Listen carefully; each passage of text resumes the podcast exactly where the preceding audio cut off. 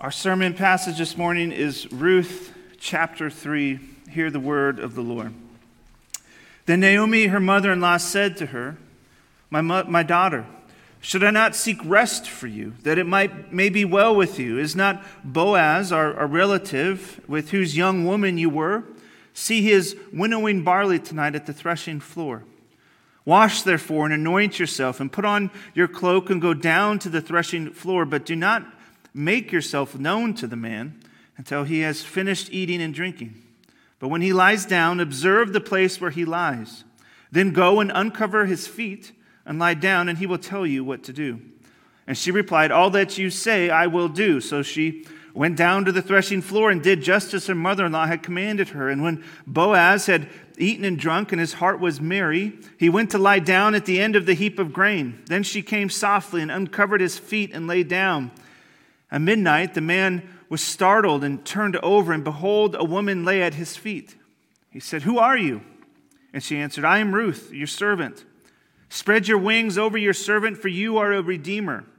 And he said, May you be blessed by the Lord, my daughter.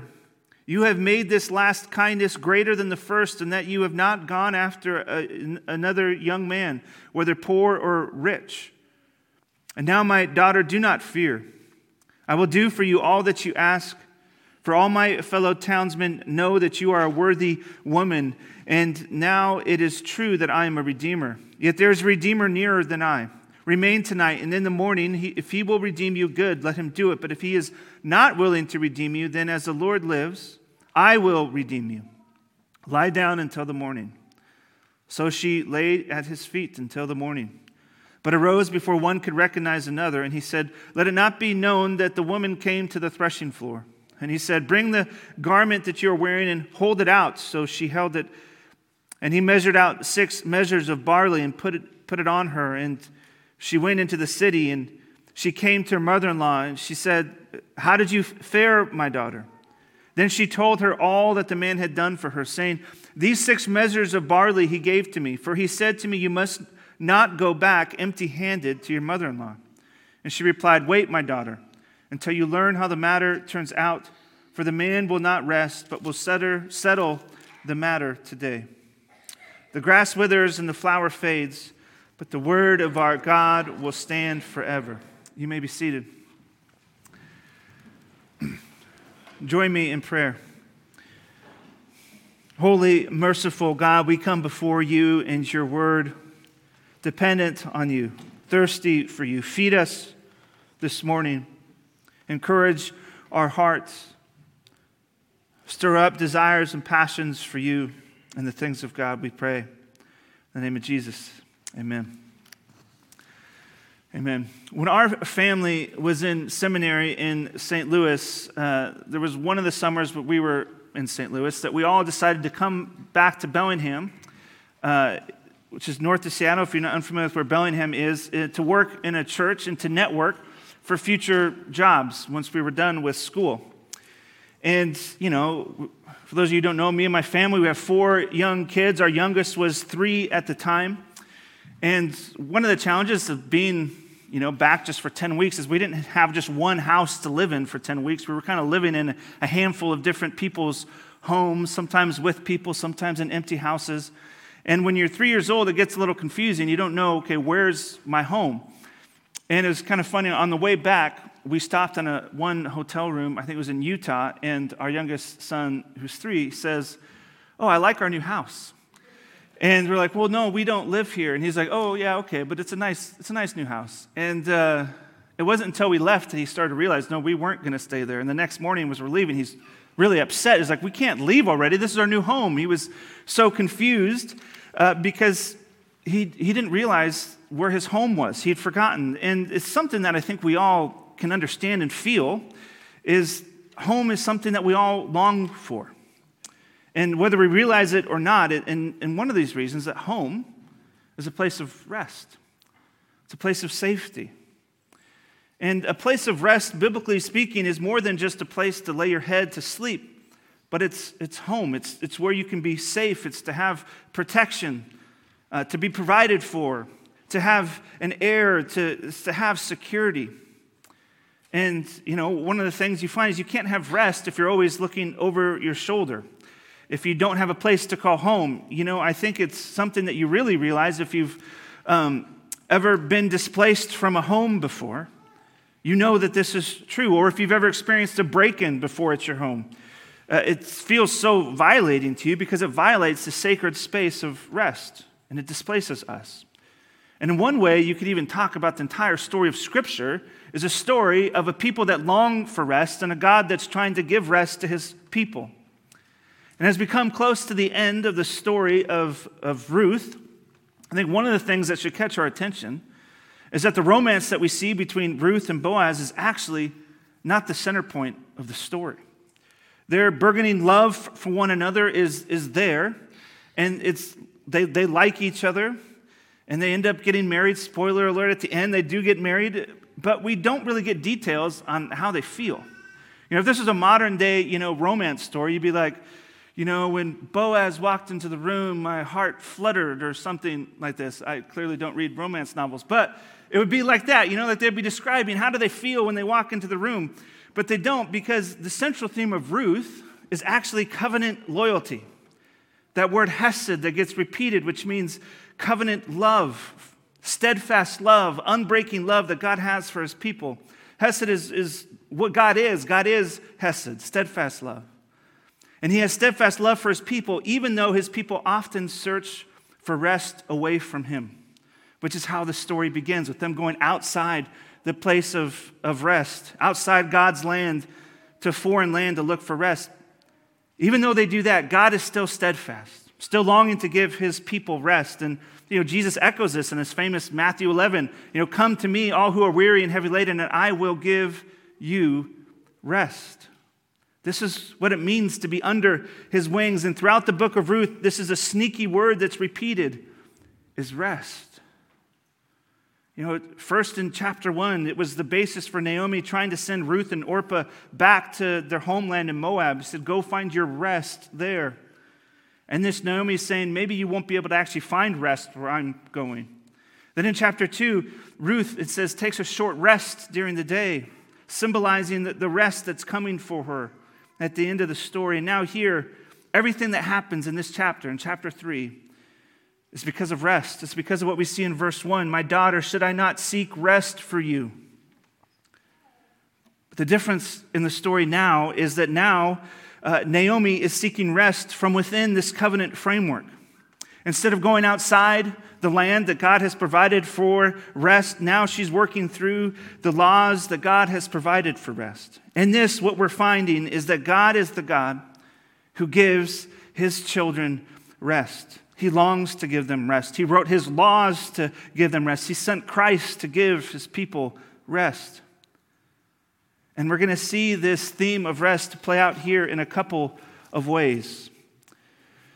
The first is this that seeking rest requires a bold faith. Seeking rest requires a bold faith. We see this begin in verse 1 again, where she says, My daughter, should I not seek rest for you that it may go well with you? Right? Even this word, when she says, Should I not seek, it carries a connotation of demand for you. Should I not go take this? You know, where we're at in this story is they've just, the harvest season has just ended, so they've likely been six to eight weeks since they first met Boaz, and nothing's happened yet aside from them getting the provision of food. And Naomi is done waiting. She wants them to, to claim the Redeemer already. You know, Naomi herself just declared in, at the end of chapter 2 right? That God, maybe God hasn't forsaken us. It says that she is kind, which is that he is, it's the same word hesed there in Hebrew. So she knew that, listen, God is probably going to use this Boaz guy to actually redeem us. How awesome is this? So let's go make this happen. Let's not wait anymore. Let's go after this rest that God has for us. And what makes what she is about to do a, a, profound act of faith is that she is working within the boundaries that God has created in his covenant laws trusting that God's going to work through these ordinary means that He's already given to provide. And so she puts this bold plan into play. So, what does she tell Ruth to do? Back in verses uh, 3 to 4. So, wash therefore and anoint yourself and put on your cloak and go down to the threshing floor, but do not make yourself known to the man until he has finished eating and drinking. But when he lies down, observe the place where he lies, then go and uncover his feet and lie down, and he will tell you what to do. So he's saying, listen, Ruth is likely wearing some sort of widow garments. Take off your widow garments, clean up, put on perfume, washing, anointing, clothing. These three things together are, are symbolic of what a bride would do. These are the steps a bride would do before they got married. Ruth, in no uncertain terms, is preparing for a wedding. She's prepared to get married this very evening. But what makes this so bold is how dangerous this is. You know, I don't know if you've ever experienced desperation for rest, but when we are desperate for rest, when we've searched everywhere and found nothing, we are willing to act boldly when we see it's within our grasp. But what makes this so dangerous? For one, nothing good happens in the evening, especially in the Bible.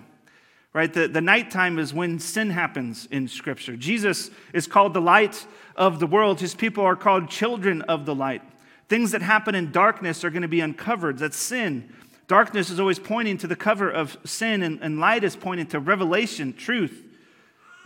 And, and so this makes it dangerous. She's doing this act in the cover of darkness. Also, rarely does something good happen when a woman dresses up and puts on perfume and goes to a man in the middle of the night after his heart has been made merry with wine. It's not a recipe for success and holiness. I mean, and even if Boaz does end up acting holy, who knows who could have found her before this event happened? What if someone else got to her before Boaz did? And, you know, the, especially the, the, the Jewish reader has another scene in Scripture that comes to mind when they read this. It was a scenario just like this when the line of Moab, Moab begins, right? The, which was the line of Ruth, Ruth the Moabite, right? In Genesis, Lot's daughters were unmarried. Their father was old in age. They had no lineage, they had no family, they had no rest, but they wanted it. They wanted a family, so what did they do? Well, they acted boldly, but not in faith, working through God's framework. Uh, rather than praying, seeking God, waiting on the Lord, what did they do? But they got their old father drunk on wine and went into him in the night. And the eldest of these daughters got pregnant and named her son Moab, which literally means uh, Who is my father? And in that, the, the sin was actually in the name. And now Ruth is doing some of these Moabite things, going to a man in the evening with the hopes of being redeemed by him, claimed by him, to be brought into his family, to be given children, to be given, a lineage, to be given rest. And we see what plays out here in verses 6 through 7. So she went down to the threshing floor and did just as her mother in law had commanded her. And when Boaz had eaten and drunk, and his heart was merry, he went to lie down at the end of the heap of grain. Then she came softly and uncovered his feet and lay down. See, the tension in the story is building up. I mean, you can see it playing out in your mind. You think, what is going to happen? You can see the scene as if it's a movie. And you wonder, are the heroes about to do something regrettable? Is what's going to happen in this moment? And then she does that strange thing that Naomi told her to do, it says uh, she goes and uncovers his feet. Well, that's strange. What is that about? Uh, and it sounds strange, but there's you know a couple things likely happening in this. For one, it's highly likely that uncovering the feet is a reference to something more than just covering his feet, uh, uncovering his feet. And I'll let your imagination play that one out. But at least, at the very least, she's exposing uh, the fact that he is vulnerable in this moment. She could take advantage of him, like, the, uh, um, like Lot's daughters took advantage of Lot. Um, but another aspect, and perhaps the, more important point, is that in some of these um, marriage vows, what they would do to show their engagement would be they'd place the corner of a blanket over the person that they wanted to marry. Because sharing a blanket was a sign of becoming one flesh. And so by pulling the blanket open, she's inviting him to ask her to share this blanket. Ruth is prepared to get married this evening. And so the tension of the story we find is at its greatest point. What's going to happen to Ruth? Will, will, she be safe? Will she be taken advantage of? Will she find rest? Is Boaz actually a good guy? Is, is, is this bold action going to pay off? Which leads us to a question that maybe we should be asking was why did they do this? Why did they put themselves in such a dangerous situation? Why put Ruth at great risk? And ultimately, what we find is because of faith. Right? Their need was, was great. There's nothing they could do to redeem themselves. It could only be met in God. Right? Faith in the kindness of God and the steadfast love. And Naomi and Ruth had already experienced this kindness, which leads them even into to even more bold actions. You know, sometimes when we're timid in our faith, it's because we haven't really put ourselves out there in a place that we actually depended on God. Know for, for our family, seeing God provide in mysterious ways while we quit our jobs and moved to St. Louis to go to school helped us to have even bolder faith to move to Yakima, try to plant St. Andrews. Right? When you experience God's work in your lives in one area, helps sustain you working, trusting God to step out in faith in the next thing. So, a question that rings out is where is God leading you? To act in faith? Where are you timid to trust in Him and His laws and His rules for goodness? You know, to use a, a baseball analogy, sometimes you have to put the ball in play. You know, and when you do, when you step out in faith, what we find is that God is a God who responds. Although what we find is that it isn't always how we want Him to. He always does respond to us, even in prayer, but it's not always how we want to, which I know we can all relate to. But either way, when we step out in faith, our faith is strengthened. Because of the second thing that we see about rest here is that God is the God who gives his people rest. That God is the God who gives his people rest. And we see this drama fold out here in verse 8. At midnight, the man was startled and turned over, and behold, a woman lay at his feet. This is probably one of my favorite parts of the story just because it sounds so funny. I mean, just, I know for myself, when I wake up in the middle of the night and I like squint and I think I see a person standing there and it's just like a shirt hanging up, you know, I imagine it's like that. It's, it's, it, he's probably a little bit groggy from the merriness to wine. And, uh, and, uh, you know, it's also, there's no street lights or anything like that. This is pitch black. He's outside hanging out with the grain. And, you know, he's kind of squinting his eyes, except, and then he sees there's an actual person here. And, uh, and then we see this, what he says in verse 9 Who are you? And she answered, I am Ruth, your servant. Spread your wings over your servant, for you are a redeemer. You know, I'm guessing as soon as he heard her voice, she knew, he knew exactly who it was. And Ruth uh, repeats something that Boaz had said to her. Back in chapter 2, verses 12, he says that Ruth has actually placed herself under the wings of the Lord, and now she is saying that to him. Which, you know, to be placed under the wings of the Lord is to seek refuge, to seek rest. And now she's saying this Listen, as I have come and taken rest in the Lord, so I want to come and take rest under you. Spread your wings over me. Let me rest under them. Bring me under the cover of your blanket. Make me your wife. In no uncertain terms, she is saying, Marry me. She's saying, You are the one who can claim me or redeem me, so do it. And this is what a kinsman redeemer was. You know, from the Levitical laws, a kinsman redeemer was, was one who, who, if your husband died, the, the brothers would marry the, the widow and claim the whole household for themselves, which includes children, which includes their family, which includes their property, which includes actually their debts as well.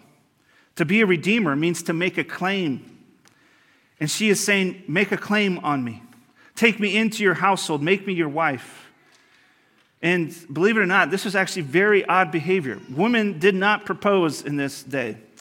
And so, to make it clear that her intentions are indeed within God's framework, she declares why she's there, right? She says, uh, I'm, I'm not trying to do Moabite things here. I'm not trying to take advantage of you. Uh, but what do we find? In her actions, we find honor. She's using covenant language. Spread your wings over me. She understands the law. She's saying, I want you to be a redeemer. This is your role. Do this thing. She isn't breaking laws, she isn't taking advantage of the situation. She's actually patient. She waits, she trusts, she listens to him. And Boaz, you know, an interesting thing, Boaz actually is not law bound to marry Ruth. Uh, he is enough removed from Ruth that the law would actually not require him to marry her. But again, Boaz understands the spirit of the law. Just like he allowed her to, to, to glean above and beyond what the law demanded, so he understands what the law would actually ask of him, whether or not it was demanded or not. And we get this beautiful response in verse 10 from him. And he said, May you be blessed by the Lord, my daughter. You have made this last kindness greater than the first, in that you have not gone after young men, whether, whether poor or rich. This is where Boaz again shows us what kind of man he is. He doesn't act like the men acted in Numbers 25 when they took advantage of the Moabite woman, but he calls her blessed by the Lord. He shows compassion and he uses the great Hebrew word again here, hesed, to describe her. This Moabite woman is acting hesedly. She's acting like a child of God. She shows herself to be steadfast because she has not gone after other men in vain pursuits of beauty and wealth, but she goes after Boaz. Well, why? Why would she go after the old guy, right? Because he's a redeemer. She understands what covenant loyalty demands of her. She understands that rest is actually not found outside of God and His law, but through it. And, and this is this is what Jesus does to bring us rest, isn't it? Not apart from the law, but actually through it, fulfilling it. And then in verse 11, we get the answer we've been waiting for. Like if this was a movie playing on probably the Hallmark channel, I'm guessing, this is the answer we would be waiting to hear. And now, my daughter, do not fear.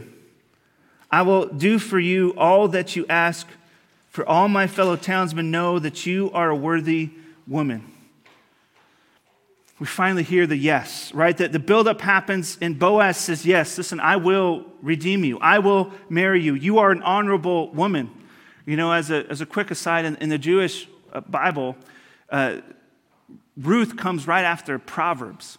You know, Proverbs 31, the last chapter of Proverbs, is about this Proverbs 31 woman, this amazing description of a woman. And then we get Ruth right after. And one of the things is, Ruth is a quintessential Proverbs 31 woman. And even the words that he used to describe her are some of the language that's used in Proverbs 31. In this, she's being propped up as a model for Israel. This foreign woman, this outsider, has been brought in, and not just brought in, but propped up as, an, as a model for all of us. And then, just as we think they're about to ride off into the sunset, this beautiful, happy ending, the story takes a turn. Uh, verse 12 to 13. and now it is true that I am a redeemer. Yet there is a redeemer nearer than I.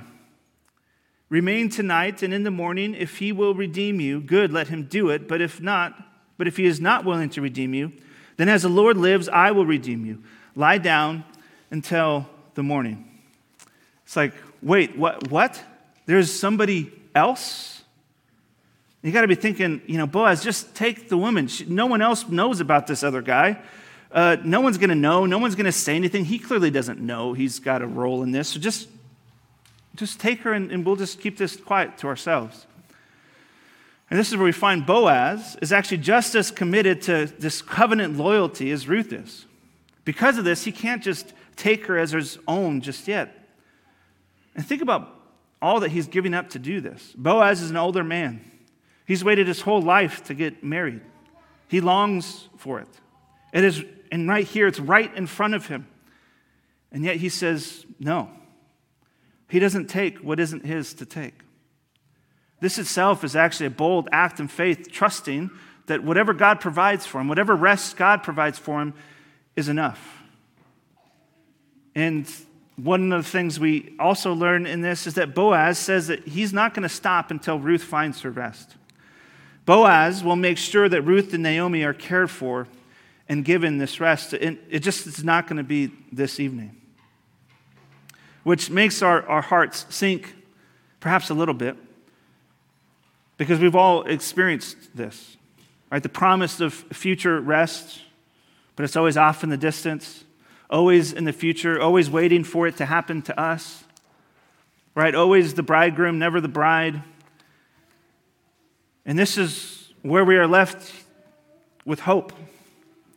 At the end of this, there's profound hope, not just for Ruth, but for us. In verses 14 through 15, hear this. So she lay at his feet until morning, but arose before one could recognize another. And he said, Let it be known that the woman came to the threshing floor. And he said, Bring the garment you are wearing and hold it out.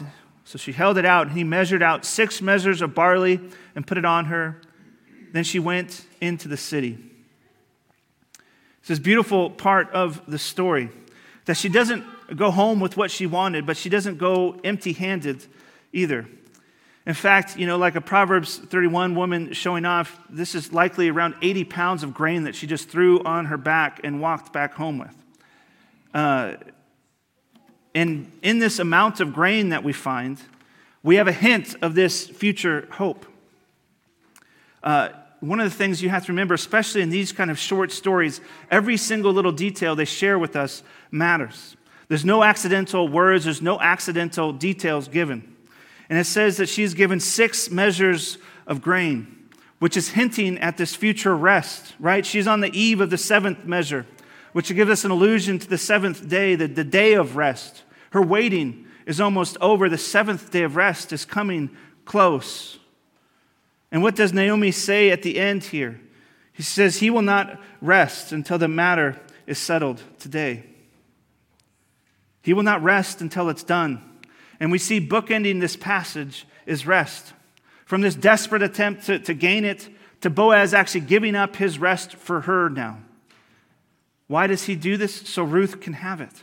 Ruth and Naomi can finally rest here because Boaz will not rest until it is done. This is where we see these covenant curses are now turned into covenant blessings. She came back empty handed from Moab, but now they are full handed. The long night is over. The day is dawning. Salvation, rest is at hand for them. What we learn is that because God never rests, we can rest in Him. He's constantly holding all things together so we don't have to. And just like Boaz waited for his bride and Ruth and works and he works to redeem her no matter the cost to himself, so Christ himself binds himself to us, his bride, the church, redeeming her, claiming her through his restless work. Because of the work of Christ, because he didn't rest but came in the flesh, we can find rest in him. Right? All who are weary, all who are heavy laden, all who are burdened, seeking for rest but not finding it. We're called to come to Christ. Christ who takes all the covenant curses on himself to give us life right? The Christ who works within the framework of God's laws to claim us, to redeem us. And as he did, as he claimed you, as he redeems you, he claims all your debt, all your sorrows, all your sins, all your struggles, all your shortcomings. And now, where is Christ? He's sitting down. His work is actually finished. How can we be sure about our rest in Christ? because he's already accomplished it. It's, it's done, it is finished. There's no more work to be done. We have been redeemed now.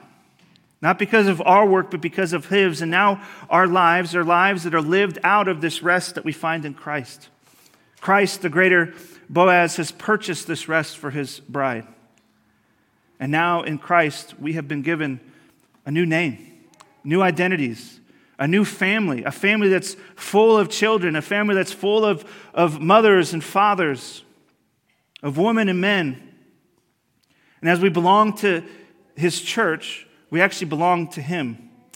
And there's no greater covenant head than Christ, right? The second Adam, whose work is complete, whose work is finished. And so now, as we live our lives, even as we experience displacement, as we experience the ongoing effects of, of sin, as we experience disappointments, we still have rest because we've already been claimed by God, the God who gives rest to his people. Our future is secure, it is done. We have been redeemed. We have been claimed. We have been brought into his family, brought under his covers. May we be a people who have a bold faith to find our rest in Christ, who actually rest in the rest that Christ gives us, his people, his bride.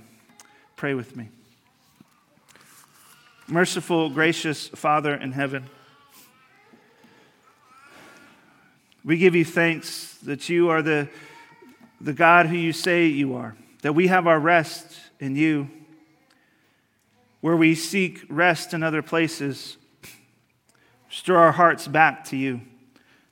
Where we try to find rest in our circumstances of life, may we seek you in the lasting rest that you have already claimed on our behalf. Apply this truth to our lives. In the name of Jesus, we pray. Amen.